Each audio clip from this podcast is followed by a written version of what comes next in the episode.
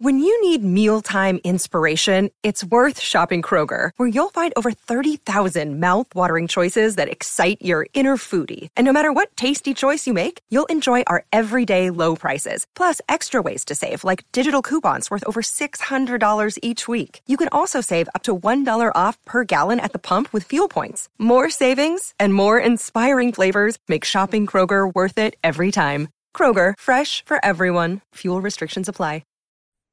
On this episode of the Oklahoma Breakdown with Ikard and Lehman, presented by Riverwind Casino, Shehan Jeyarajah joins us to talk about his Big 12 predictions, and we give you our winners and losers of the weekend. Please download and subscribe to the podcast, rate it five stars, and write us a good review. Follow the show on Twitter, Instagram, Facebook, and YouTube. Just search Oklahoma Breakdown on any of those, and you'll find us. All right. Our man Michael Hosty will kick this thing off. It's time for the Oklahoma Breakdown.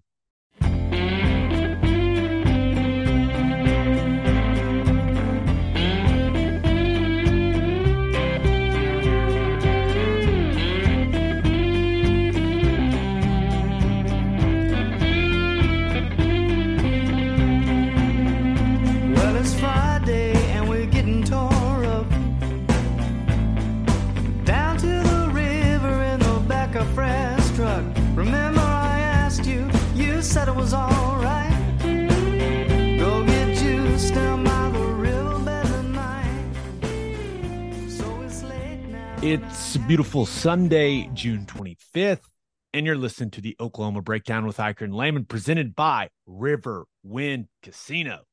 Riverwind is Oklahoma City's premier casino experience, and there are so many reasons why Riverwind is consistently voted OKC's number one casino, but it all starts with their amazing variety of gaming thrills and excitement. Riverwind's beautiful award winning environment plays host to more than 2,800 of the latest electronic games with a huge selection of table games, including blackjack, blackjack match, roulette, and Teddy's favorite, craps. No matter what your game, Riverwind has it in spades and hearts. And to learn more about their gaming promotions and entertainment options in the month of June, all you got to do is visit riverwind.com. Riverwind Casino, simply the best. Now, recording this on Sunday afternoon. Please leave us a five star review and a nice comment. Ted Lehman, how we doing, sir? Doing fantastic. Cannot complain.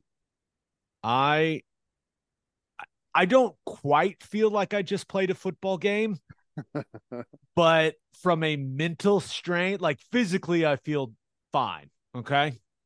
Now, other than some, I'm just getting old type of constant soreness. You you, Right. you know the struggle, but hosting a two year old birthday party, Yeah.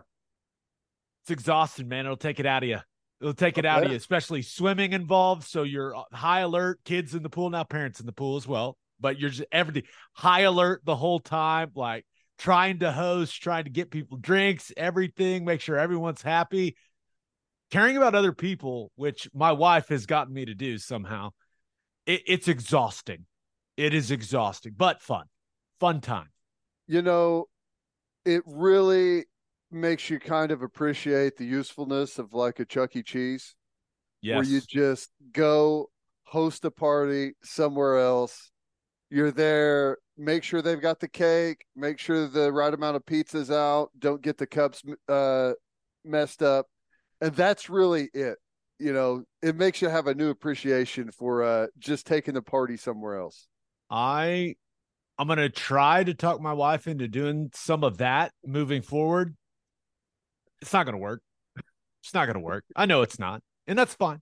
But yeah, awesome party, fantastic, great, but exhausting.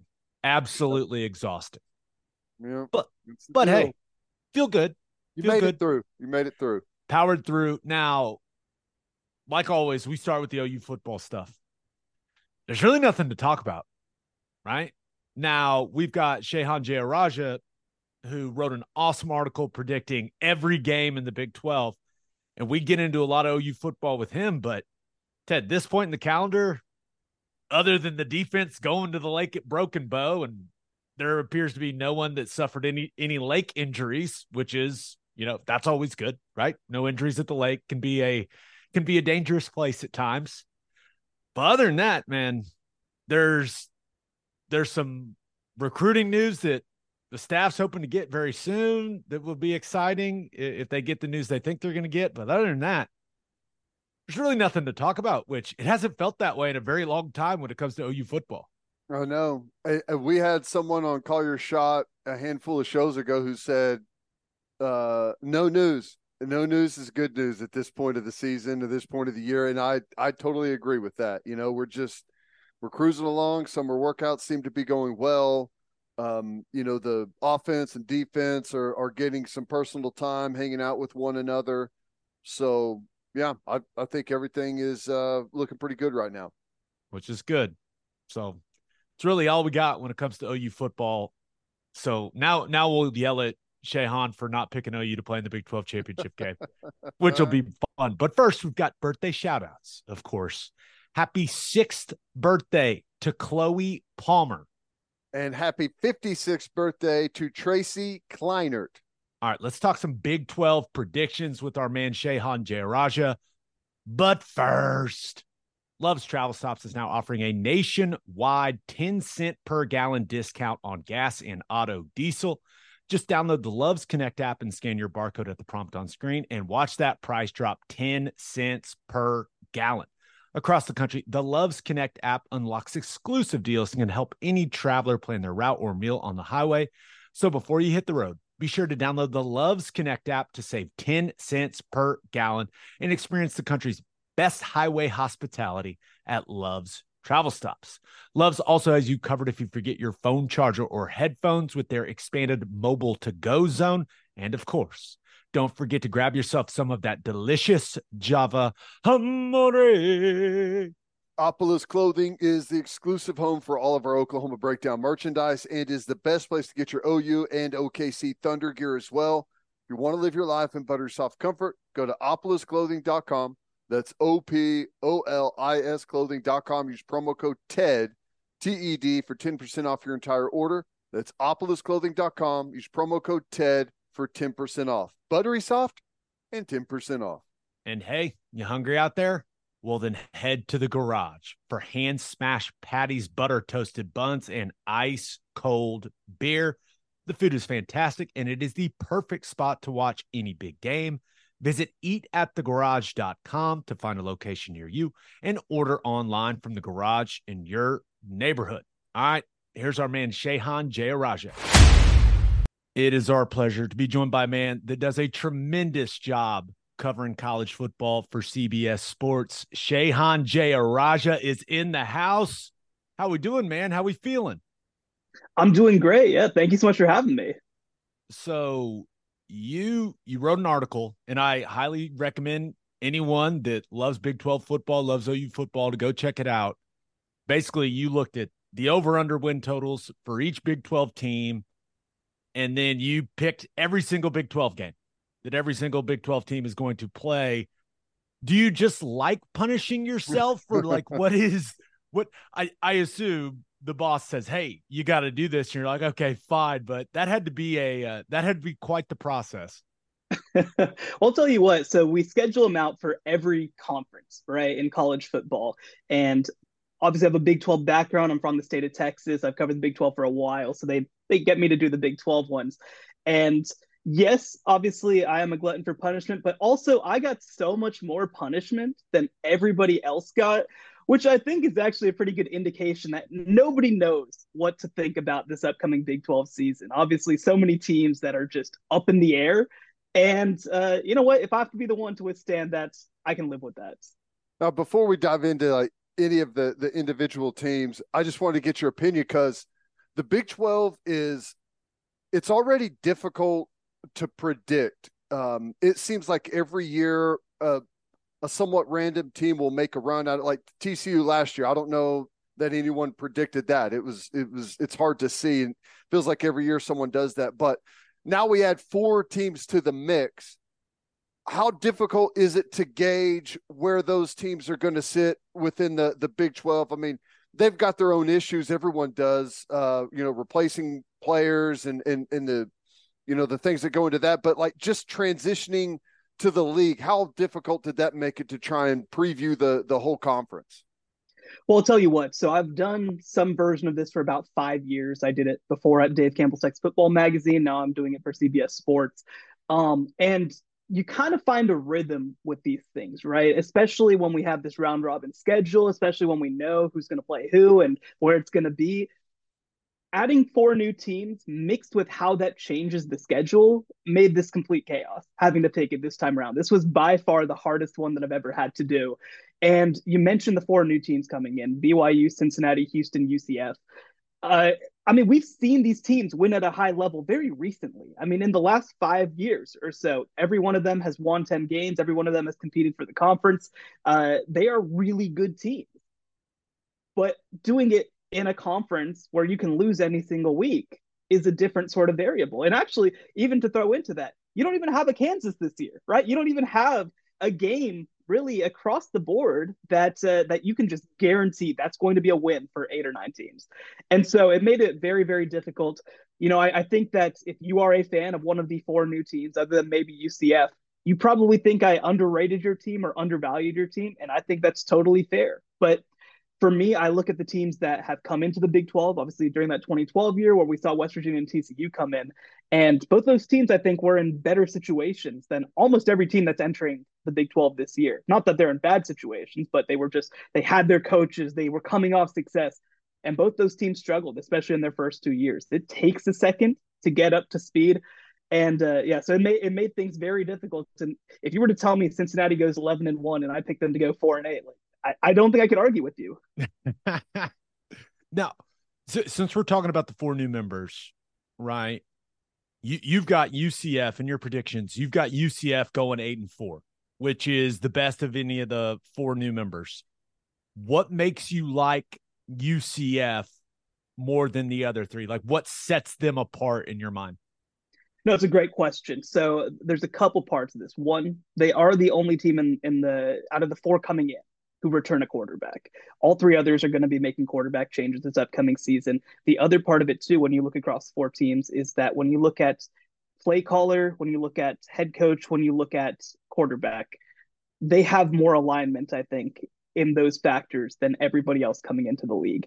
The other part that I really like about UCF, and I think that uh, whether it was fully purposeful or not, hiring Gus Malzahn, I think, has been a good decision from transitioning into the Big 12 because when you look at UCF, their roster looks more like a Big 12 roster from a depth perspective than the other three teams in the conference. You look at uh, metrics like the 247 talent composite, they're actually right up there in the top 40. The other teams are more in the 60s and 70s.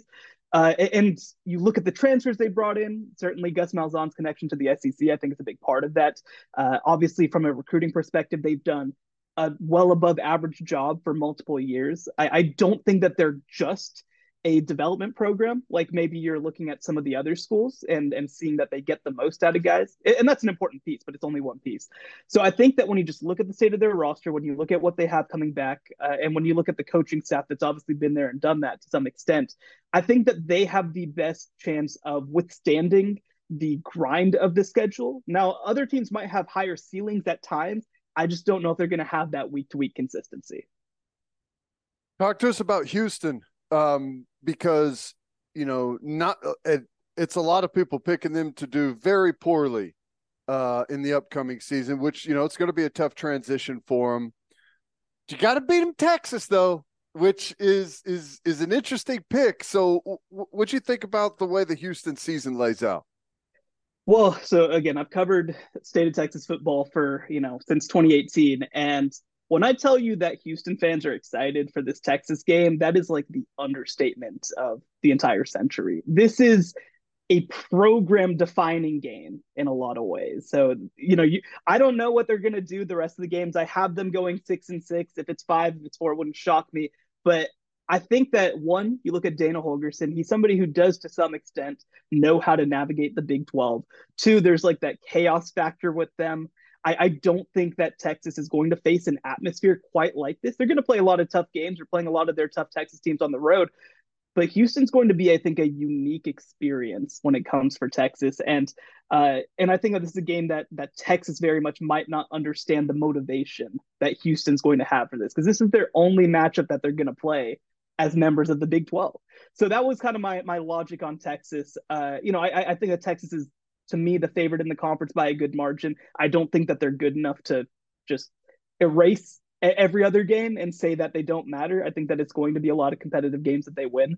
Uh, when I look at the rest of Houston's games, you know, I, I only have them winning three Big 12 games, uh, all of them at home. And uh, they play West Virginia, who I have finishing last place in the conference. I'm, I'm really worried about them. I have them beating Oklahoma State. I think Oklahoma State's just going to be an inconsistent team this year. So again, we're talking like the five six range. So uh, there's going to be moments where it looks great. There's going to be moments where their skill position players pop off, and there's going to be moments where they look like a miserable football team. But uh, you know, I think that Dana Holgorsen knows how to. If you give him one game, I think that that he's going to have a really good chance of causing some chaos. Yeah, I'm interested to see if Donovan Smith ends up being the guy for them at quarterback, and they can get you know him to play up to his full potential. Who who knows with the Cougars, but you mentioned Texas going to be the favorite, and you've been covering the league for a long time, and this is the first time you you have taken the leap. You've done it. You have picked the Longhorns to win the Big 12 for the first time since you've been covering the conference. What all led to that decision? So, a couple things. One, you know, when I looked at the All Big 12 team, when I looked at the people who I picked for awards, I mean, just a lot of Texas guys popped up there, right? I mean, you're talking about potentially the best receiver in the conference in Xavier Worthy. You're talking about uh, an offensive lineman in Kelvin Banks, who's going to be a first round pick whenever he's draft eligible. You're talking about a defender at linebacker and Jaylan Ford, who I think might be the best defender in the whole conference. Uh, I think they've added some really key transfers. AD Mitchell from Georgia at receiver.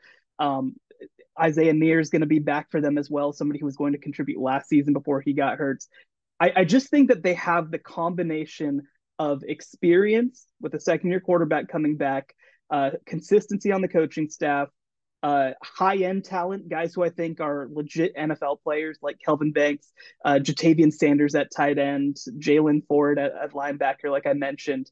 And I think enough of their questions are answerable with guys that I see on the roster who I have high hopes for than I do any other team. Now, look, the thing is, I, I, have them going seven and two in conference. I have three or four teams going six and three. This is going to be a fight to the very end. This is not Texas gliding above the rest of the conference necessarily. But when I look at the other teams that I considered to be that top spot in the Big 12, Kansas State, of course, was one I had to consider. Uh, Texas Tech, I think, has a lot of upside, certainly Oklahoma.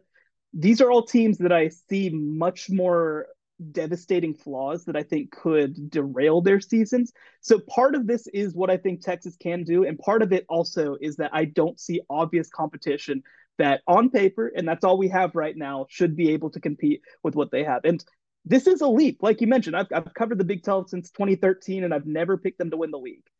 And so I understand the magnitude of what I'm picking here. They haven't done it since 2009. And you look at all the teams that have done it since 2009. But I think that they just have the least questions. And a big part of this, too, is frankly, if they don't make it to the Big 12 title game, if they don't win the league this year, I mean, I can't say it's anything except a failure for what they have and what they bring back and what they've been able to build over the past couple years. Another day is here, and you're ready for it. What to wear? Check. Breakfast, lunch, and dinner? Check. Planning for what's next and how to save for it? That's where Bank of America can help. For your financial to-dos, Bank of America has experts ready to help get you closer to your goals. Get started at one of our local financial centers or 24-7 in our mobile banking app. Find a location near you at bankofamerica.com slash talk to us. What would you like the power to do? Mobile banking requires downloading the app and is only available for select devices. Message and data rates may apply. Bank of America and a member FDIC. Now, one of the interesting picks in there is I've started to see this gain some steam across the country that Texas is going to go into Tuscaloosa and beat Alabama, something that is very, very rare. And, you know, this is, I agree, Texas is going to have a nice roster coming back, but their roster isn't close to what Alabama's is. How did you come to the conclusion that Texas is going to go down there and beat uh, Nick Saban's team? So when you look at Texas, right, you look at a team that gets up for big games and does not get up for medium games. And even last year, I think Alabama was a better team last year and Texas was a worse team last year. and Texas should have won that game. Now it was in Austin. Going to Tuscaloosa is another another story, but that happened, right? They were able to compete from a roster perspective enough. The other part of this is to to an extent fading Alabama from my perspective. Um, they lose Bryce Young at quarterback, who was if he wasn't the best player in college football over the last two years, he was top three, and they're replacing him with I don't know what at this point. Jalen Milroe started games for them, but the fact they had to bring in a transfer at quarterback and Ty Buchner is just very concerning to me. It tells me that they're not happy with what they've got on the roster. I, I don't see sort of dynamic guys at the skill positions who are going to be Alabama level game changers like we've seen in the past. And defensively, obviously, they're working through the loss of Will Anderson, and Dallas Turner is going to be a really good player for them. But I, I don't know that I see a surefire Alabama team and I see a Texas team that should be not just better, but it should be pretty significantly better than they were last season. They've got a second year quarterback coming in. I think that's a huge part of it. And again, this team gets up for big games. That's that's been in Texas DNA for several years. I'm worried about uh, again. People were asking me, how do you pick Texas to beat Alabama and then lose to Houston? And I'm like, have you watched Texas over the last 10 years? That's what they do. right. I mean, they win the Notre Dame game and then go five and seven. That's that's what happens. And so I think that they're going to be really up for that game. Um, and, and, I do think that they have the roster to compete. And we can again, Steve Sarkisian's been a part of putting it together. I think NIL's been a part of putting it together, but they they've built the roster, I think, that can compete with Alabama. And I just think that Alabama's got a lot of question marks for me, and I'm I'm a little concerned about what they have going in when you look at Texas's team, for me, the big question mark going into 2023 is the defense. Uh, I thought that they made, I thought they made some really nice gains on that side of the ball in 2022, but a lot of those key pieces are gone, right? You think Coburn and Ojomo up there on the defensive line, Overshown at linebacker, like they lost some veteran guys that were that were really important to them a season ago any concern with Texas's defense when you look at that football team? Is that is that the biggest question mark you have for them? So I, it's a very big question for sure. Um, I think that sort of down to down offensive consistency is also a big question for me. That's been something that they've struggled with, uh, and they don't have Bijan Robinson to bail them out anymore. When you look at their finish Thank to last God. I was so good. no, and so when you look at their finish to last season, and they finished uh, the Big 12 season pretty strong, it was basically Bijan bail us out because we can't do very many things consistently offensively despite all the talent. And uh, you know, I think Quinn was kind of still dealing with his shoulder injury, but he was not very good to close the year. So that has to get better as well. Um, you know, I, I think that I like the step that they took from year one to year two under Pete Kwiatkowski. Uh, obviously Gary Patterson seemed to get a lot of credit for it. I think that it's a combined effort. I think that I think that Coach K is very good as well on the defensive side of the ball, uh, even with Gary Patterson gone. But uh, you know, I, I like also the depth that they bring back. I think that they're just going to take it's going to be a moderate step, but it's enough of a step, I think, defensively. And you mentioned some of the guys they lost. Well, you know, they bring in the guy in Jalen Catalon at safety, who I'm really excited about. He was a freshman All American at Arkansas before he dealt with some injuries. If he's able to play, I think he has a chance to be special. Uh, Jaylan Ford, who I mentioned, might be the best defensive player in the Big 12 at middle linebacker. I, I, and on the defensive line, you know, they've built up a lot of depth there. Barryn Sorrell is somebody who led the team in sacks last year, but I don't think that the defensive line was all that good last year. I, I think that, you know, they had their moments. They were okay as run stoppers. But I mean, you look at the sack numbers, you look at the pressures, it, it wasn't an elite unit by any means. I think that they have a chance to be at least a little better than they were last season, even though they might be a little younger. So I have enough faith in the depth that they bring back that it'll give them a baseline. And certainly there's upside there, but I don't think they need to hit it to still be the best team in the Big 12. All right, Oklahoma. You've got Oklahoma going nine and three. Um, How dare you? Well, it's got to be one of the more difficult. You know, you've got a team that's been over the last 20 years more consistent pretty much than anyone else in college football and then you you go six and seven with the new coach it's it's really hard to predict what to expect in that in that coming year. So what were some of the the things that led you to that nine and three? Yeah so you know when i look at oklahoma and when i look at this first year for brent venables right uh, i see a program like Oklahoma fans have said, that had some issues, right? That that whenever the former coaching staff left, I think had some major holes in roster and developments. And they were able to fill some of those last season with transfers and, and some good young players coming in as well. But I think that it's more than a one year flip, right? I don't think that this is a just a blip. I think it's a build. And so when I looked at Oklahoma, certainly, I mean, you have to say they're capable of winning all 12 of their games. Like, I don't think that they're going to be out of any of their 12 games next season. And and really that was consistent with last season as well. They lost a lot of close games, but they were competitive in all but one or two of them. And so I think it's going to be like that a lot this year for Oklahoma. But the difference versus this versus say 2021, 2020, even 2019 is I think that they are capable again of beating everybody, but they are also capable of losing to a lot of their teams that they're going to play as well. It's going to be a lot of 50 50 games. Um, you know, I, I, think that there are some limitations at quarterback. I, I wouldn't be shocked if Jackson Arnold plays them to, to end the year for them. I think that defensively, again, I expect growth, but this was a bottom 10 defense in the nation last year. And I don't think that it's plugging holes in a little bit of experience away from being good, for example. And uh, so the games that I picked, right, I have them losing against Texas and TCU. I also have them losing at Oklahoma State in the final bedlam. I'm sure some people will have some issue with that.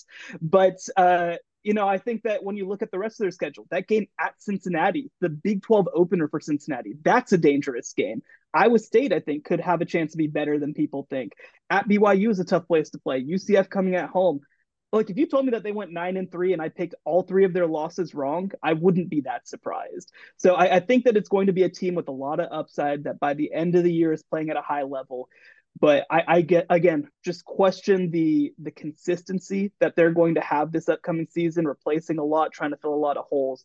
Um, you know, for me, it's a huge uh, it's a huge red flag to me that Jeff Lebby's system only has really one proven wide receiver who, who's able to make plays in space.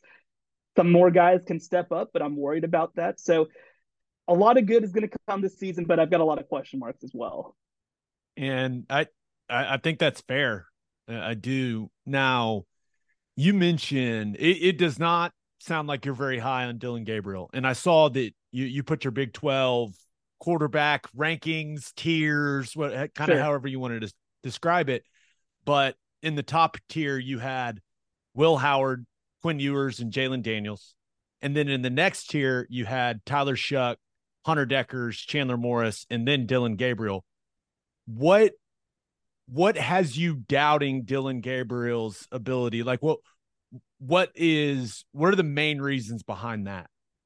Sure. So I think that when I look at Dillon Gabriel, obviously a quarterback who does so many things well, I, I think that his limitations are very well known by Big 12 teams at this point. And the thing that I question most about him is sort of that intermediate game. Because I think in this Big 12 with the way that teams play this 3-3-5 you have to be able to to win in the intermediate range. And Dillon Gabriel is very much a boomer bust type quarterback. He hits the big shots and and obviously a lot of other stuff is built through the screen game. And I was at I was at Baylor in 2013-14 right? Like I I know sort of the intimate ways of how Jeff Lebby's offense works.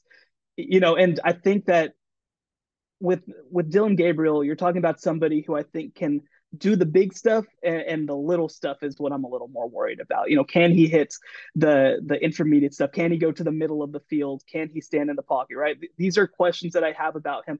And he's entering year five, I, I think, as a college football quarterback at this point. I don't think that that stuff is likely to get better. So when I look at him, the biggest thing that I have about him is upside.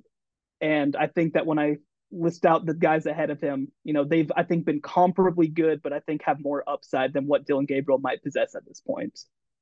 Now, do do you factor in like the skill position guys for that? For example, like Quinn Ewers, um, he's going to have great skill position guys coming back. You know, he had the same guys a year ago. He doesn't have Bijan Robinson. Like you could you could realistically make the argument that maybe they they're not as good at skill position as they were a year ago. Um, but you know, like Dillon Gabriel, who statistically was far better than Quinn Ewers last year. They went six and seven, but he's like, how do you think his skill position guys factor into that equation? Yeah. So the way that I'd frame it is how able are these quarterbacks able to do what their team needs them to do within their system, right? And so I think that when you look at Oklahoma's system, it puts a lot on the quarterback. It, it makes them make difficult throws and makes them make throws down the sideline. And yes, certainly when you look at Oklahoma's receiver, the situ- uh, situation this upcoming year, that is a red flag for me. And I think that you know, look if you're if you're asking me who had a better 2022, like Dillon Gabriel had a better 2022 than Quinn Ewers, but I think that Quinn Ewers is more prepared to do the things that Texas needs to do to have a high level offense because of one what they ask him to do two certainly what they uh what they have in their system. I mean again if you're asking like who would you take to start your team i don't know that will howard is my number one but what he's going to be asked to do in that kansas state system and the effectiveness that he's played with in the big 12 is why i have him number one for example. Well will howard made teddy and i look like idiots last season.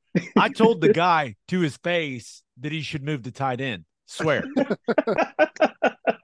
Couple hey, in, in our I mean, defense, his backup quarterback, like now you can argue they put him in bad spots, but it was not good. I, I will I'll tell you what, I remember watching him again, like you said, when he was a backup, and he was at that time, I felt like one of the worst players I'd ever seen play quarterback. He sucked he was so bad and he just didn't know where he was going with it. He didn't know what he wanted to do with the ball. And even when he like he just I mean again, a lot of this is confidence, I think, but he like he he couldn't plant and throw. Like he just didn't do it. And you know, so I remember when Adrian Martinez started dealing with his injuries last year, and I'm like, oh dear, that's what they have backing him up. And I just Same. saw him come out and and dice teams up, and I'm like, who is this guy? well, this did they? Is there another Will Howard on the roster? But I mean, again, you know, I think that, uh, and, and I kind of went on a little bit of a rant on this earlier this offseason on social media. Like people want to be done with a guy so quickly sometimes, and you know, we're spoiled in the era of Trevor Lawrence's and Bryce Young to believe that somebody's going to be good day one. It's just not realistic for every player. And uh, I, I, think that, you know, look, is, is is Will Howard going to be the number one pick in the NFL draft? No. But I think that when you look at him staying with a staff that understands why they recruited him, understands what he can do, and knows how to to cater a game to his skill set and also develop the skills that he needs to have in order to succeed in an offense. I mean, Kansas State obviously does such a great job with it, and uh, and I think you can even look at Skylar uh, Skylar Thompson. I always mix up Skylar Thompson, Skyler Howard because we, we had him a couple years across in the Big Twelve. But um, you know, I think that that staff has just done such a tremendous job of making guys better and making guys understand what they need to do. Yeah. So with that in mind, Kansas State defending champs, right? You've got them going ten and two and, and playing for a Big Twelve title. Is that does that have everything to do with just how good it seems Chris Klieman is? Yeah, I think that when you look at that team, um, my big red flag about them is certainly that they lost the dynamic guys. They lost the Deuce Vaughn, they lost the Felix Anudike-Uzomah. But I think that their baseline is so high that it just is an advantage when you're playing almost anybody else in the conference. Uh, I mean, you're talking about a team that defensively is physical and knows where they need to be. And they were 15 deep last year on the defensive side of the ball. And offensively, again, Will Howard executes that system at a high level. I think that one of the uh, I remember looking at at their tight end fullback Ben Sinnott's numbers at the end of the year, and I'm like, I thought that he had 2,000 yards, man. Like he was just always in the spot that he was supposed to be. He and, and killed I think, OU. I can tell you that, man. Yeah, just I, diced them up like. in the middle of the field. It felt like that was every game, and then it's like, oh, he had 300 yards. Did I watch every one of them? I guess, but uh, no, he's he's a good player. I think he's going to be a big part of that offense. You know, and I trust Kansas State to develop and put guys in good positions and develop tight ends and develop receivers. So, um, you know, certainly I think it's going to be a question to replace Deuce Vaughn's dynamic ability. But when I look at the baseline and, and having a quarterback who I think can make everybody around him just a little bit better, it, it just makes the floor higher. And look, if this was a much tougher Big 12, I don't know that I'd have Kansas State number two. But I think that this is a year again where there's going to be a lot of transition and turnover, and Kansas State is the perfect kind of team to take advantage. Yeah, I, one of the teams that's that has a a tremendous amount of turnover is Texas Tech. Um, last year's super experienced defensive. I think they had ten of eleven guys were seniors starting on that defense. Had a pair of running backs that you know carried a ton of uh, balls for them. Wide receivers, like they've had a big transition. Now they've got some good momentum going in the program right now, but personnel wise, are they going to be hurting a little bit this year after suffering some of those losses? Well, I think that one thing on the defense side to look at is, you know, they played their last three games without a couple of their starters, including Tyree Wilson on defense, and they managed to put some good drives together still and managed to win all three of those last games. Um, and, you know, I think that offensively, whenever Tyler Shough's been in the lineup, which is a huge if, probably one of the biggest ifs in college football, but you know they've been I, think there's something like eight and one whenever he starts and finishes games. I mean they are a consistent team whenever tyler Shough's in the lineup. Uh, i love what they have at receiver. I think they're super deep at the position at running back. I, i'm not too worried about that. Offensive line i've got a lot coming back. You know defensively like you mentioned turnover but they were a team that played a lot of depth last year as well. They rotated guys in. I think that they have a good system and a good defensive culture. Uh, the numbers didn't ultimately love them, but I think that they masked some of the actual uh, sort of effectiveness of the defense at times. So, I mean, when I look at this, I mean, I, I make this comparison with uh, Jeff Traylor at UTSA all the time. Everybody waited for these guys to come in and be recruiters, and they ended up being good football coaches with rosters that weren't theirs. Now they're going to have more of a roster that's theirs uh, at Texas Tech, and I think it's going to fit well. I, I think that they're going to develop well. And again, when you talk about teams that are obviously motivated at a high level, that execute at a high level, that are coached at a high level from top to bottom with a staff that I think is really good. Again, I think that when you're playing a lot of ga- close games, Texas Tech is probably the team that I trust the most to to kind of take advantage of those moments. You know, one thing that I look at dating back to 2019 is every year in the Big 12 title game, and I don't have Texas Tech in the Big 12 title game, but every year going back to the Big 12 title game, you've had a team that's basically ridden close game luck to get there. 2019 and 2021, it was Baylor. 2020, it was Iowa State. 2022, it was TCU. Well, I think that Texas Tech might be that team that's able to ride close game luck to having a better season than people expect because I think that they've got a staff that really knows how to take advantage in the margins. TCU, just an incredible 2022, and right? Had some close game luck, like you mentioned. What what's your expectation for them in 2023? Like how how big do you think the drop off is going to be? Well, when I look at uh, the non Texan Oklahoma teams in the Big 12, I think what you're looking at is you have to have a solid roster throughout with a couple guys who can be difference makers. And last year, TCU had those difference makers, of course. This year, they have guys who I think can emerge as difference makers, but they don't have the the guys just there and ready the same kind of way. They were aggressive in the transfer portal. They added a couple guys from Alabama, including Tommy Brockermeyer, JoJo Earle, uh, Trey Sanders at running back. So I think that you know they're hoping that some of those guys can turn into contributors. Defensively, I think they actually have a chance to be better with uh, with what they bring back. The question is obviously offensively they rotate out a lot of the the guys who were such a big part of their team. So I have them, you know, the the line is at seven and a half. I have them narrowly hitting the over at eight. Last year they were at six and a half, and I bet the under. So maybe this is just a, a trauma response to to seeing how badly I whiffed on them last year. But I do think, you know, when I look at their losses, I have them basically losing their almost all of their road games and uh, winning most of their home games. So I think it's going to be a, an inconsistent year. I think by the end of the year, they're going to be better than they were at the beginning. But, uh, you know, I think that seven or eight is probably about right. Oklahoma State's and I mean all of these teams are, are really difficult to to predict. Oklahoma State is one of those where you know, whenever it feels like everyone's kind of down on Oklahoma State, that's the time to pick them to do well. Um, you know, they brought Bowman in, who's got a great arm. He's a gunslinger. Uh, Mike Gundy's probably the best I've seen at taking his roster and and just going wherever they take him. We've seen defensive led teams. We've seen teams that lead with the running game. Um, we've seen it's been a while, but we've seen some air raid teams that throw it all over the yard. I think that that's probably what we're going to see this year with Oklahoma State. They're going to move back to that style. But um, how difficult were they to predict? And Like, what are some of the big factors for them that could result in a good season, or if it doesn't hit, turn things bad? I think the the biggest question, and this is kind of unanswerable, is does Mike Gundy consider what happened last year to be rock bottom, or is he not going to learn from it? And is this going to be rock bottom for them? I think that I think that last year was rock bottom for them, where they just, I think they finished one and six in their final seven games. Uh, once Spencer Sanders started dealing with injuries, the, the entire thing just fell apart. Um, he made obviously some uh, some interesting personnel decisions and coordinator decisions, right? Bringing in a Division two coach who runs the three three five, but I think that that's a recognition of where the Big 12 is going. It's moving to this 335. It's taking away some of the the uh, dynamic stuff that we saw during the mid 2010s.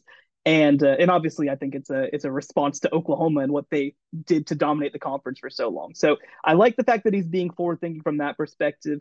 We we saw a great story um, from the Athletic on Alan Bowman coming out this past week and it feels like what he's telegraphing is that they're going to try to be a little bit more multiple and maybe not not be under center by any means, but maybe factor in a couple different stuff as well. So that sounds more forward thinking than I worried Mike Gundy was going to do. But it's going to be a rocky year. It's going to be an inconsistent season. I don't know that they have the personnel to be all that good in the Big 12 this upcoming season. You know, I have them going eight and four, but at the same time, I don't really have them winning almost any stretch games except for that Oklahoma game. I have them basically taking care of business with Kansas at West Virginia, Cincinnati, BYU, uh, and that's it, right? So they they can get to seven or eight without having to to work that hard, and it might just be that as they have a transitionary year. We'll get you back to the interview, but first. Bishop McGuinness Catholic High School represents a tradition of educational excellence in Oklahoma City. Grounded in a faith based education, students prepare to meet their potential with an individualized academic path that strives for success. Bishop McGuinness offers a college prep curriculum that includes 22 AP courses, participation in OSS AA athletics, where they've won over 100 state championships, and numerous clubs and organizations for students to join and grow. If you want to provide the best possible educational and spiritual development for your children, contact Bishop McGuinness Catholic High School or visit bmchs.org. Financial aid is available. And attention, business owners, you need Insurica in your life. Insurica is one of the country's largest insurance brokers with 30 offices throughout Oklahoma, Texas, and the Southwest. Insurica is able to customize programs by accessing the latest information from many insurance carriers they compare and contrast coverage offerings and pricing in order to design a cost effective, comprehensive program to meet your business's specific needs. Insurica's clients become best in class businesses by working with Insurica's team of advisors to manage risk. Purchasing insurance is only one way to protect your business. Best in class businesses win by avoiding a loss in the first place. If your business partners with Insurica, you'll save huge amounts of money and take back control of your total cost of risk. I'm an Insurica client and you should be too.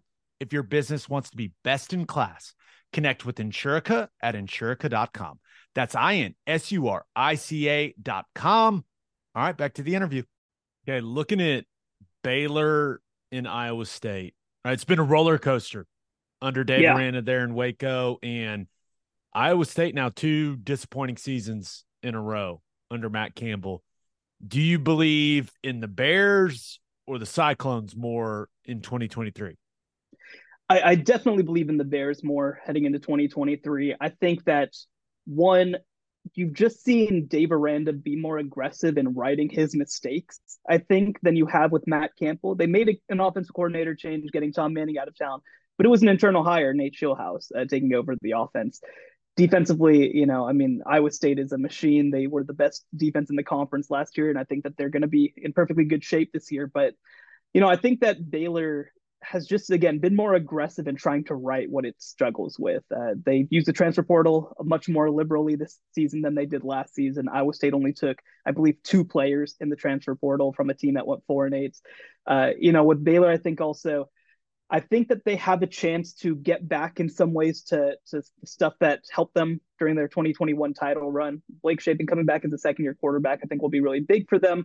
They added many more weapons around him, which I think was actually probably their biggest offensive issue last year was their lack of receiver talent. Uh, Ketron Jackson is an Arkansas transfer who was going to be Arkansas's wide receiver one most likely before he ended up transferring.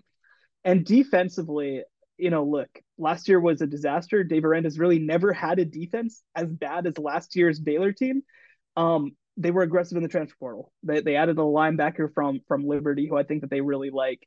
Uh, my big question for them is, can some of these secondary pieces grow up?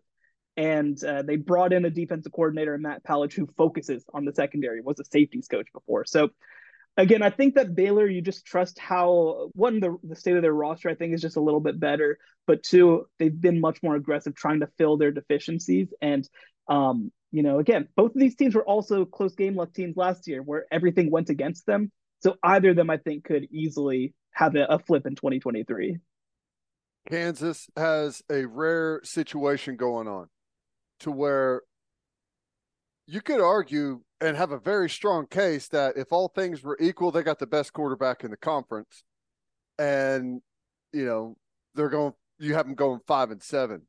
Uh, it's, it's tough. You feel like, I, I think, at least myself, I want to believe that Kansas is, has found something. They're going to be more competitive, but the realistic thing is, yeah, they've got the great quarterback, but what's the rest of the roster look like, right?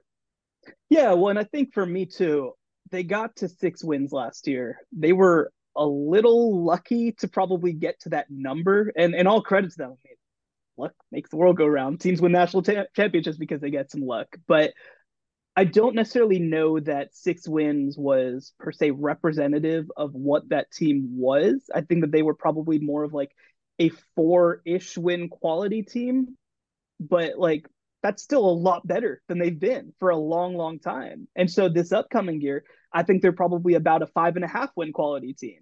And it's just potentially going to be a swing game here or there. Maybe that Illinois game at home early in the season ends up being a swing game. Uh, you know, so you talk about them being competitive. I think they're going to be competitive with everybody. Like, you know, they get Texas Tech, Kansas State, Oklahoma at home. I don't think they're going to beat those teams, but I think that they could give somebody a scare for sure, like they did, uh, obviously, to, to, to Oklahoma a couple years ago.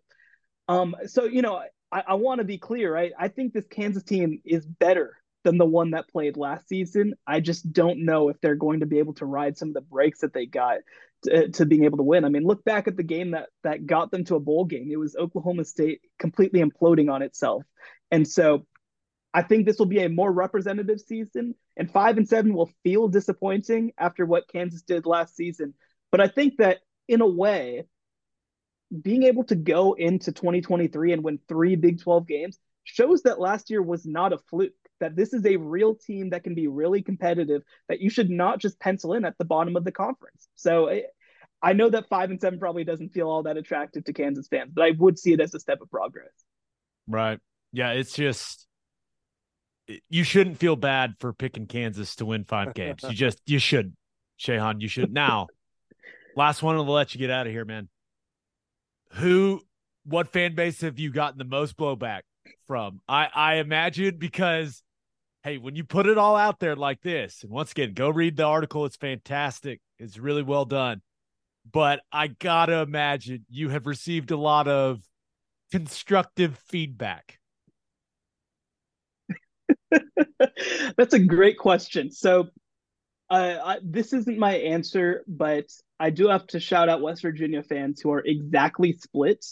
Uh, some are like, how do you only have us winning three games and finishing last place? That's insane. We've never done that. And the other half is like, we're going to win a game. I don't know about that. Like, they're, they are so split on the topic. And, and, look, if you're a West Virginia fan, I understand. I mean, three and nine is not something that this roster and this program is used to. I, I'm just, I'm concerned that after that first stretch where they play, by the way, at Penn State and versus Pitt in the first three weeks, Brutal. that everything might just fall apart, right? That's what I'm concerned about. Um, you know, the other team that I got a lot from, and it was it was great for me, you know, as as a Big 12 reporter to finally meet Cincinnati fans. Uh, you know, since they're now members of the conference, this is my first real interaction with them. Uh, I have them going four and eight. And look, I mean, if you're Cincinnati and you've seen what they've done over the past couple of years, I get being mad and upset about it, but this is not the same coaching staff. Is not the same quarterback situation. This is not the same defense that they had. This is a different type of schedule. I don't think they have the depth right now.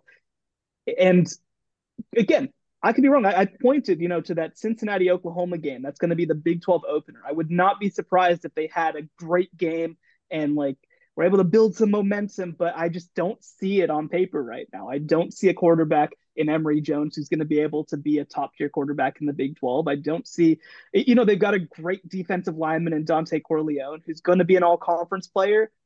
And once you get past that, I just don't see the vision for how this team is competitive in the Big 12. So it's going to be a tough first season. It's going to be a tough transition for them. Um, but again, like I said, if you were to tell me that any of these teams rides, you know, a, a, a silver bullet all the way to nine or 10 wins. Like it's possible. All of them have competed at a high level, but I just don't see the path for Cincinnati right now. I'm guessing every fan base, not all of them, but most fan bases uh, hated their their win totals, but everyone like as a group was upset about the Texas pick, right? Did we at least come together as a conference with that pick? Well, I did get a couple of how do you have Texas losing two games? How did how did you uh they, they should be going 11 and 1 or 12 and 0. Like and, and lots of stuff certainly about again taking them to beat Alabama and then lose to Houston, which again to yeah. that I say watch Texas, man. That's what they do. But uh no, I mean look, a lot of people responded and we're like, oh, you do this every year. You you p- overrate Texas every single year, and I'm like, I don't know who you think you're talking to. That's You've been lumped me. in. You've yeah, been lumped, I've been in lumped with the in. rest of the media. Uh, spoiler alert to people: one, um, the media does not just have one total opinion on things. Two, uh, somebody called me a corporate show like CBS benefits from Texas being good. You know we don't get the SEC after this, right? We're uh, we're only shills for the Big Ten after this season. So like it's just I love it. I, I mean again, Texas this is going to be such a fun year. And actually, even when I look at Oklahoma, again, obviously as a team leaving the conference, I think that one thing that's going to maybe never be replicated is this upcoming season for Texas and Oklahoma because you're talking about a schedule where everybody is going to I mean every year Oklahoma gets everybody's best shot but this is going to be a unique situation where this is like every single game for them is going to be like that Texas versus Texas A&M game back in 2011 because this is the last chance that all these teams are going to get a chance to play them. So uh, it's going to be unique. I think that certainly both programs are going to be able to handle it but if you told me again that that Texas has some insane game against anybody really it wouldn't shock me because I do think that it's just going to be that kind of year. I mean, hey, guess what? Texas plays Kansas at home. I, am not saying it's going to happen. Oh boy! But like, but like, this is the last time that Kansas will play Texas as members of the same conference. So it's going to be a unique situation. It's going to be a really fun year. And honestly, more than anything else, what this uh, what this article made me do was made me want football season to start tomorrow. Yeah, I hear you, man. Well, appreciate the time. Uh, thank you so much. And I'll see you here in a couple weeks at Big 12 Media Day. Can't wait. Talk to you guys later. All right, man. Thanks. I, I guess I kind of do the same thing Shehan does when I'm making my Big 12 predictions, but man, to put it all out there in one article like that and have to come up with reasons, you're basically just inviting fan bases to yell at you, which what what a brave man brave, brave man. It's not easy. It's not easy. And, you know, it's like a funny dynamic too, because there's this overwhelming, um, like it happens every year to a certain degree with Texas, but this year it's strong, right? With how good Texas is supposed to be. And to go ahead and take that, take that, you know, viewpoint with, with kind of what everyone is saying out there and have them losing to Houston is it's bold, but I 100% get the premise. Like that's that's part of what you see with Texas. I it, they've been a team that we've said in the past they don't know how to handle victory, right? You'll have play a really good game and then you know feel like they've arrived and and really let down, but I don't know. It's it's not an easy position to be in. You've got to make picks, and we'll see how it all unfolds. Yeah, I I did not pick Texas to play for the Big 12 championship game. And it's this simple for me. Sark's never won double digit games as a head coach. And Texas hasn't won double digit games. They've won it, they've won double digit games one time in the last 13 seasons. I know how talented the roster is, but we've been able to say that a lot. So I'm just for for Texas, I'm just going to I'm going to have to see it before I pick them to do it. Uh, that that's just where I'm at with that program. Now Kansas State, I'm kind of just simulating them through, right? Just because I believe in Klieman, I believe in the identity that that team has. Can't believe I'm going to say this. I believe in Will Howard, but I just I don't have that belief in Texas, and there's no doubt that me being raised to hate that program factors in. There's no doubt. I know that. There's bias there. I understand that, but just gonna have to see it, man. That's where I'm at with it. And I also think that they probably have one of the more difficult schedules in the Big 12. Uh, Yeah. If you compare their schedule to Oklahoma's schedule, I would say we we got off far easier. Now, who knows? Whenever we we it all gets here in the fall and we actually see what everyone's got. But as you look at it right now, I'd say Texas has a tough little gauntlet to make it through. Yeah. All right, let's finish up with our winners and losers of the weekend. As always, Ted, kick us off. Who do you have as your winner of the weekend? I gotta go with the Cincinnati Reds, man. Elly De La Cruz. Um, I a prospect like that is it's just so incredible and invigorating for a fan base. The fact that they won 12 games straight, they lead the NL Central with 41-36 record. Um, but the real thing is Elly De La Cruz hits for the cycle. First player in Major League Baseball history to hit for the cycle, steal a uh, base, and knock in four plus RBIs. And he's still like in his first two weeks as as a Major League Baseball player. Just incredible stuff. Even though what Braves ended that win streak, right? Yeah. And that game had so many home runs in it. I saw the highlights in it. There was like eight home runs in that game. But that dude, he's like now you is he is he entering one name territory? Like just Elly? Yeah. Because I see tweets, just Elliot. I'm, I I know exactly who you're talking about, and I, I'll be real. I didn't knew I didn't know who the guy was like a month ago, and now he's a one name guy. Like that's how damn good he is. That was quick. Yeah, that's crazy. He's a shortstop that's like six foot five. He can run. Obviously, he can hit. Um, uh, just really incredible. Now, I will say this: we have seen some stuff like this where a prospect makes it to the bigs and starts off just red hot, but it's a matter of time before the league, you know, builds that heat map on you and figures out what your strengths and weaknesses are and how they need to pitch you and all of those things. So I imagine this red hot streak is going to be somewhat short lived, but uh, he looks like he's got all the tools to be an all star type of player. Just it's fun to watch. And baseball right now is more fun to watch than I can remember. I I'm gonna make this comparison, and I want you to take all the off the field, off the court stuff. Is is Elly? Is he the Ja Morant of baseball? Like he's just he's like so explosive and exciting to watch for me. And like just it's weird to be like, I really enjoy watching that guy run around the bases. like I, Yeah. I don't think I've really ever said that about a guy, but he's just flying a million miles an hour. Like it's just there there's something different about his explosion, his athleticism than a lot of other guys, right? I, it, I I don't know if Ja Morant's a good comparison, but that's kind of the the feeling I get when I'm watching this dude play baseball. It's kind of how I feel when I watch Ja Morant play basketball. I'm just like, good lord, man, look at this guy.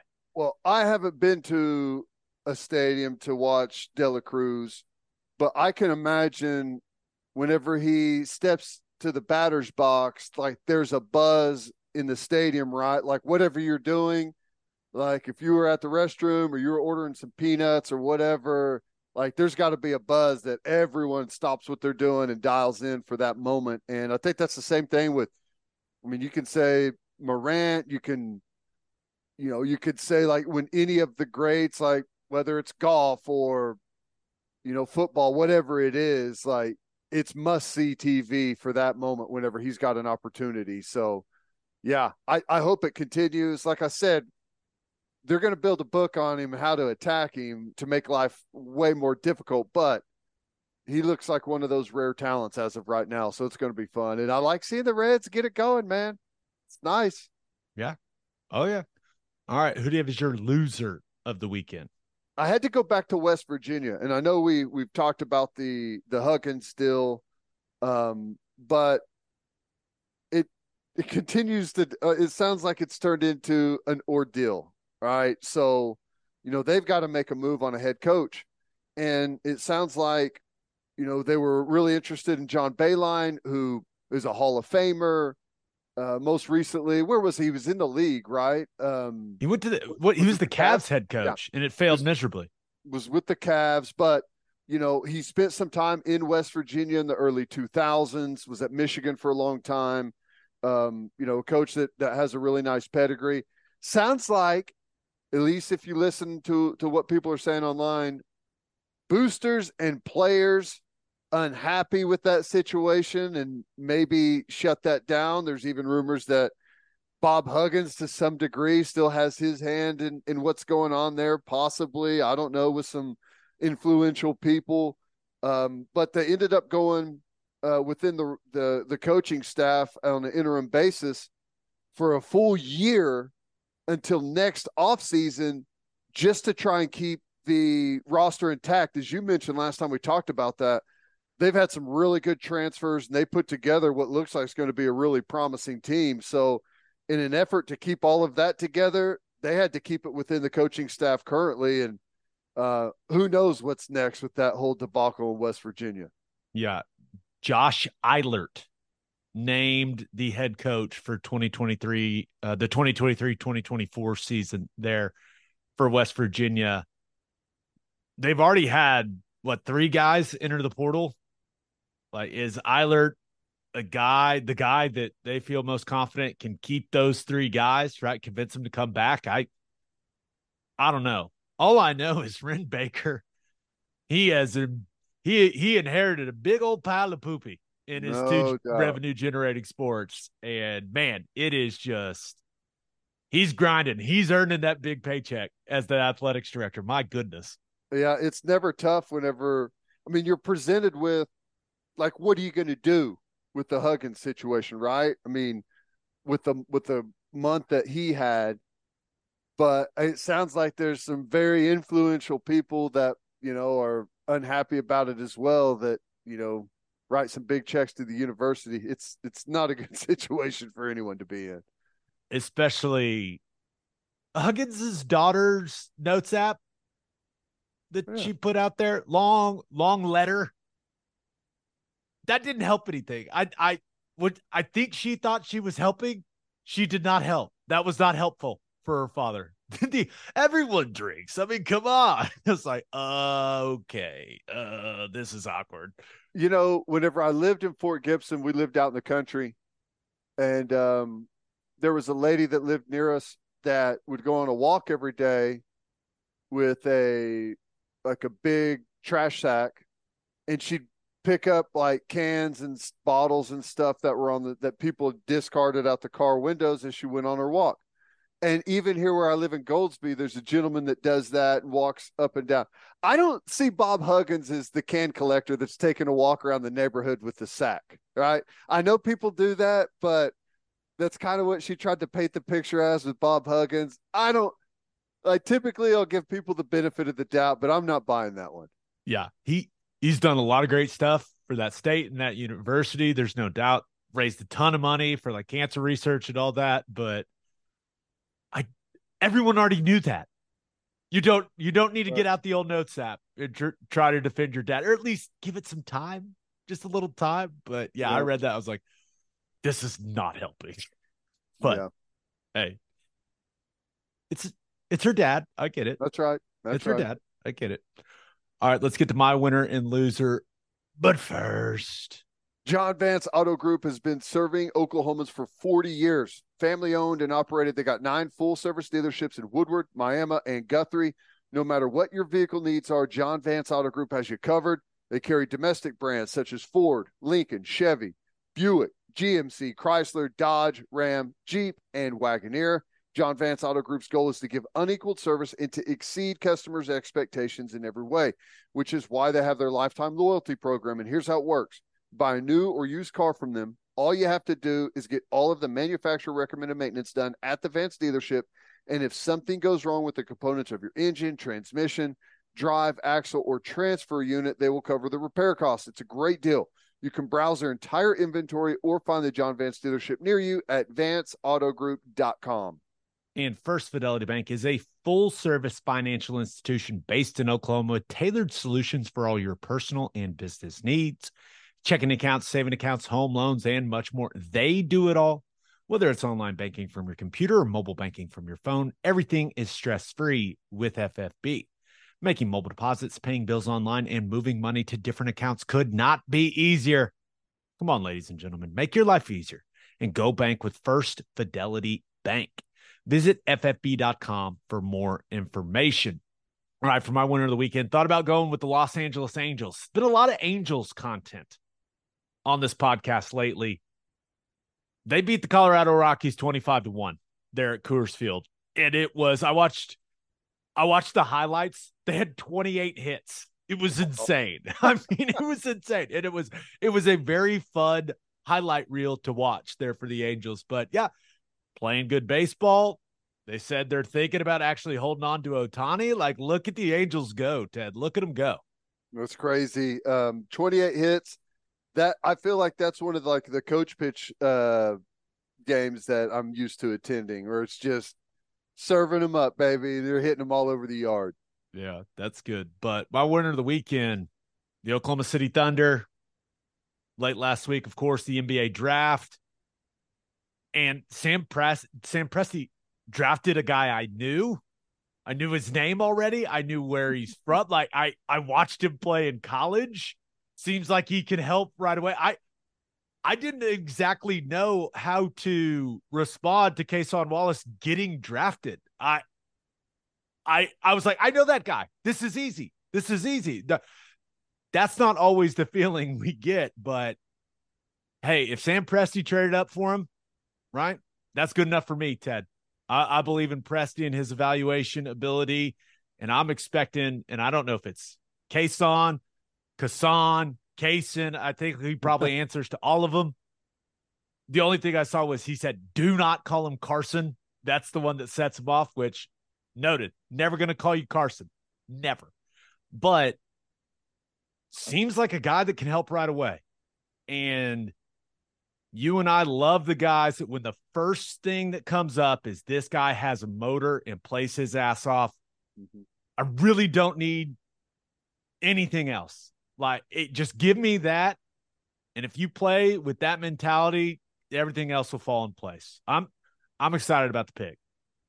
Yeah. Um, were you were you shocked that like they maneuvered to get there?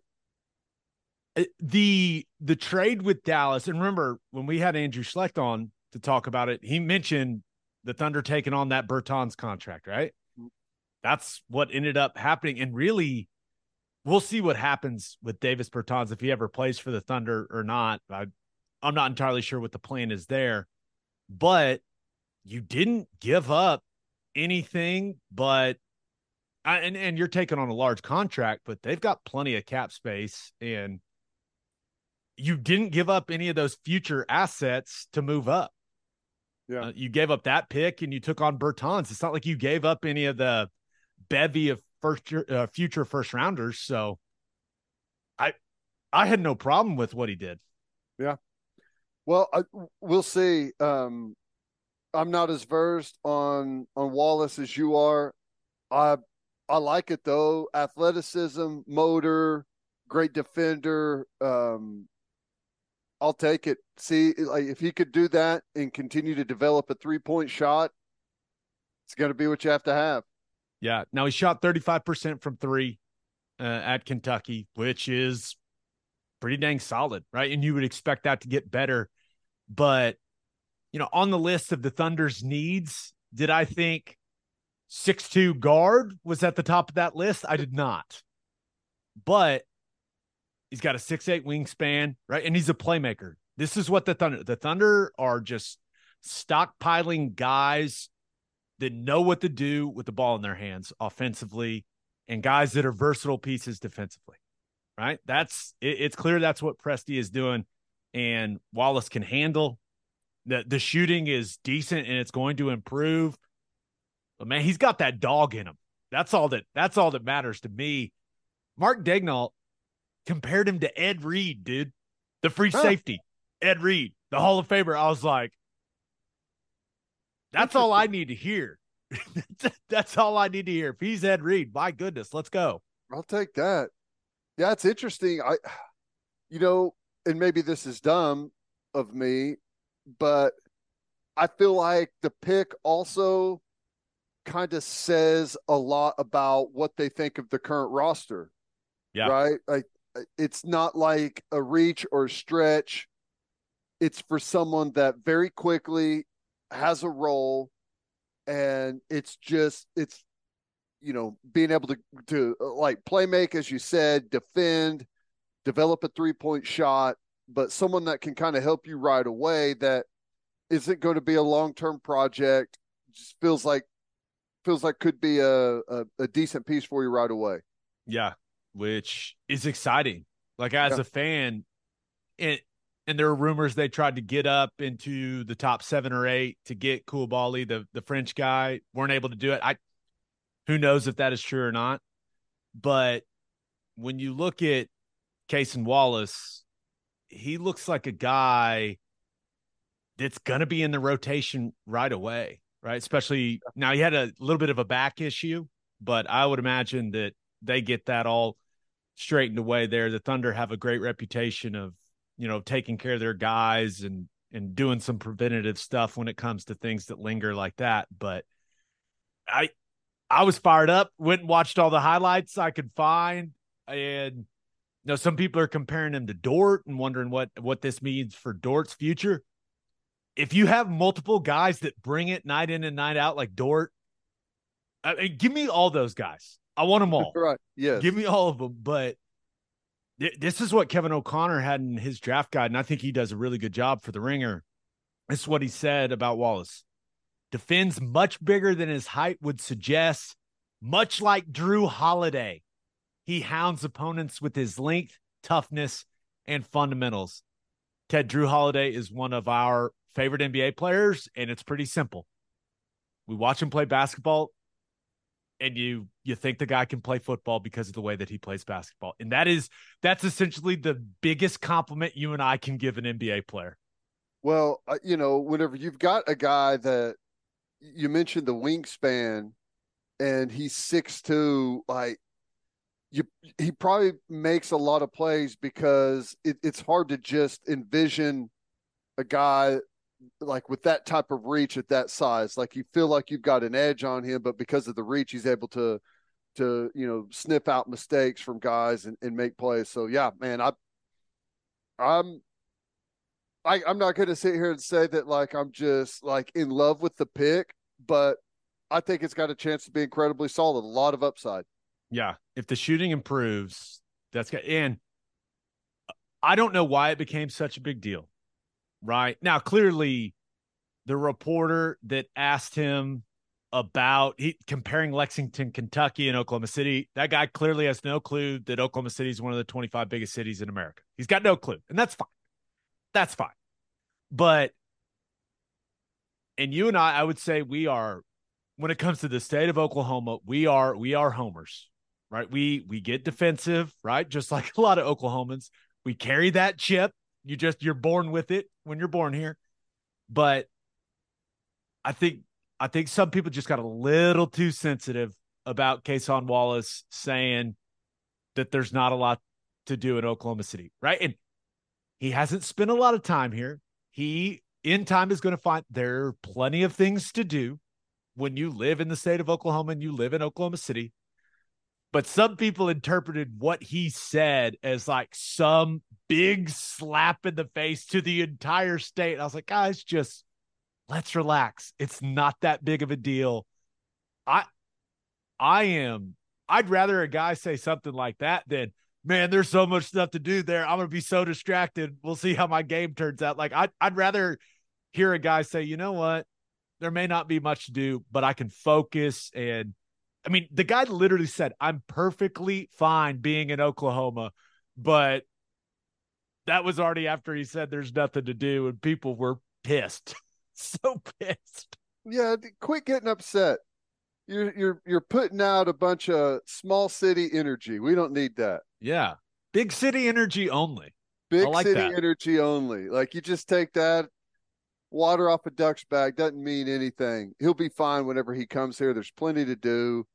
Um, he'll be shocked to find out that you know we don't ride horses to work and you know we got cell coverage and everything. It's going to be great. It's going to be like he hit hit the lottery. He, he's not even going to know what to expect. It's going to be amazing. We got Wi Fi. Got We Wi-Fi. got great Wi Fi. We got great cuisine. Got everything you want. Yeah, he'll be he'll be fine. It, w- one other piece of Thunder stuff is, you know, we'd talked about Vasily Micic. And I've I continue to hear it like six different ways. Micic, Micic, Micic. I'm not entirely sure how you say it, but he's made the decision, right? And this is Euro League, uh, Turkish League. Like guy, guy can ball, right? He's made a decision. He wants to play in the NBA.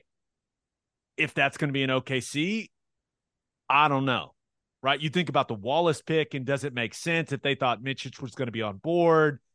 That's an interesting discussion. But at the very least, Sam Presti is going to go try to find some value for this guy, right? Because they have his rights. So that that has become a very interesting situation with him. And that's a guy that is a veteran guy. I think he's 29 or so.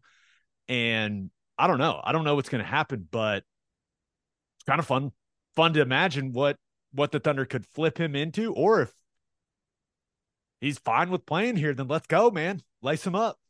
Yeah.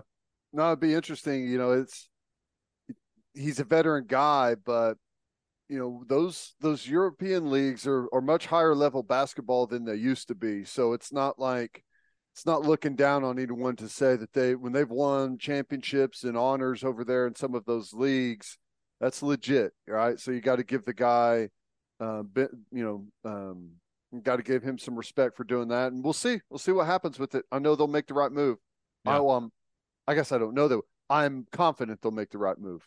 I am I am hopeful that Sam Presti will continue to be the best in all of basketball. All right, for my loser of the weekend, thought about going with Deion Sanders, Coach Prime. Some scary stuff, man. Mhm. right? And you know, all the attention, all the momentum that Colorado's got. And it seems like he's got a pretty substantial blood clotting issue and had surgery to fix some of the clots in his leg. Remember, you know, he put it out there that there had been discussions about possible amputation of his foot. Like, does not sound fun. Now, from what I read and what I saw from his Instagram, it seems like the surgery went very well, which thank God. But man, this is this does not sound fun at all for Deion Sanders. This sounds miserable, dude. No, he he- he's had to use those scooters and stuff to get around. You know, it's from a from a former athlete to see like what like there was a video of him floating around on on Twitter last couple of days of just a highlight reel of a bunch of his interception returns and punt returns for touchdowns and the guy was incredible. Like by far the fastest guy on the field at all times. Like high stepping as soon as he catches the ball, then there's people that can't catch him when he's doing that, like fast guys. It's it's incredible. So to know that that's that's what he was, and now he's for so long he's been reduced to a ton of pain and not being able to be very mobile is uh you know it's not what you want. Hopefully you know they fix it and he gets some good blood flow back to his his feet and his legs and is able to to recover a bit and, and get some of that use back but i don't know we'll see Yeah. I just I want him. I want him to be at full strength, man, because I think him and what he's either going to accomplish or not accomplish with that program. I I think it's the most interesting story in college football. I, I, I really do. So hopefully he gets back to you know 100% and is able to put all of his effort and energy into that as opposed to you know not worrying about whether or not he's got to get his foot cut off right? I know. that's god. That would just having that linger over you i can't imagine. Oh my gosh. But my loser of the weekend man we we haven't talked about les miles in a long time No, we have not. and he's back, baby, because and I'm not sure if you would ask me, hey, is Les Miles a college football Hall of Fame worthy coach? My initial reaction probably would have been no. But I mean it's it's definitely a conversation. But now it seems like he's definitely not because LSU vacated 37 wins from his tenure because of some recruiting violations uh, during that period of time. That dropped his winning percentage as a head coach from 66% to 59%. Just a reminder the criteria for a coach to get into the College Football Hall of Fame, the threshold is 60%. Ouch, Ted. Ouch. That is brutal. Well, like the double ouch part of it is I I haven't done the math, but I got to imagine had he not gone to Kansas, he probably would have stayed at 60%. Oh, yeah. There's no doubt. Because all they did was lose when he was there. That's all was they awful. did. Right. So yeah, that's that's tough. And now, remember, he was let go at Kansas because of some unflattering accusations from his time at LSU, right? Being inappropriate with female staffers, right? And that's why Kansas said, "Hey, you're losing and this, you you you got to go, man." But I I look at this situation cuz this is something we talked about when Mike Leach passed away, right? Mhm. that the College Football Hall of Fame should make an exception for Mike Leach, right? Because he he, he won 59% of his games. But Mike Leach is 59% and Les Miles 59%. Like all these circumstances that factor into both. The number is the same, but those are not equal situations. You know what I mean? Yep. I I think the College Football Hall of Fame would be willing, you know, with the tragic passing of Leach and you know, him just the, the air raid and what it has done to football. Like Mike Leach should be in. I don't think really many people are going to go to bat for for Les Miles from just what I what what I've ever heard about the guy. Right. Yeah. And listen, I don't I don't know all I know is accusations and stories. I don't know the guy. Um it's just you hate you hate how like the the vacated wins Which I think is stupid. I I know, am it really it only ends up really affecting him, you Yeah. know? Like of everyone involved, like even when you're talking about championships and stuff, and I'm not necessarily talking about LSU here, but it's like USC. We all watched the championship. We know who won it. Like we know who won the Heisman. You can take it away if you want. Like most people are going to go ahead and and claim those people are, you know, the best or or whatever. But in this situation, it's like you, you've no one cares about the 37 vacated wins except for maybe the guy who needed them to be eligible for the Hall of Fame. Yeah. And the thing is, it's like this is all about extra benefits to, I think, a recruit's dad. And now you look at it, people are paying these recruits and their families left and right. There's bidding wars to get these guys to come to school. And you're vacating 37 wins that could keep Les Miles out of the Hall of Fame. You just look at this situation. Les Miles has to look at it and be like, really? I mean, really? Like that's that's what we're doing. Wait a second. You're telling me the, the quarterback is getting paid a million dollars for this upcoming season and we're vacating 37 wins because someone gave a player's yeah, it seems it's it seems like you almost have to like anything that happened after this point is now okay. Like you just don't even go back and waste your time on resources on that. But that's the NCAA for you. Well, and I think from what I understand is like LSU implemented this stuff on themselves, right? Because they got the notice of allegations and all that. Which we've all learned you never do. Never do. You never cooperate. Don't vacate your own wins. What are y'all doing? The NCAA that let them. They're going to do whatever they're going to do, right? It has been proven that if you cooperate, go ask Mike Boynton in Oklahoma State basketball what cooperating with the NCAA gets you. I don't Drag know why out, LSU. delay, delay, delay, go to court, yeah, fight. lawyer up. Doesn't matter how small you fight, every little piece of it tooth and nail. Absolutely. Maybe maybe the leadership at LSU is just like we hate Les Miles. We're vacating these wins. Mm. Someone's like, hey, you know what 37 wins would do to his winning percentage? Oh, I guarantee you, whoever's decision that was, they, it's it's awfully suspicious that it landed right at fifty nine, right? Someone did some oh. math in that thing. That's wild. On that note, episode three hundred and thirty in the books. We'll have a new podcast that'll drop on Wednesday. Just a reminder, you can hear Teddy from 3 to 6 on 94.7 The Ref. You can hear me on Sirius XM Big 12 Radio, channel 375. Hope you all have a fantastic week. And until next time, we appreciate y'all for listening. Do what you always do, Oklahoma. Take care of each other.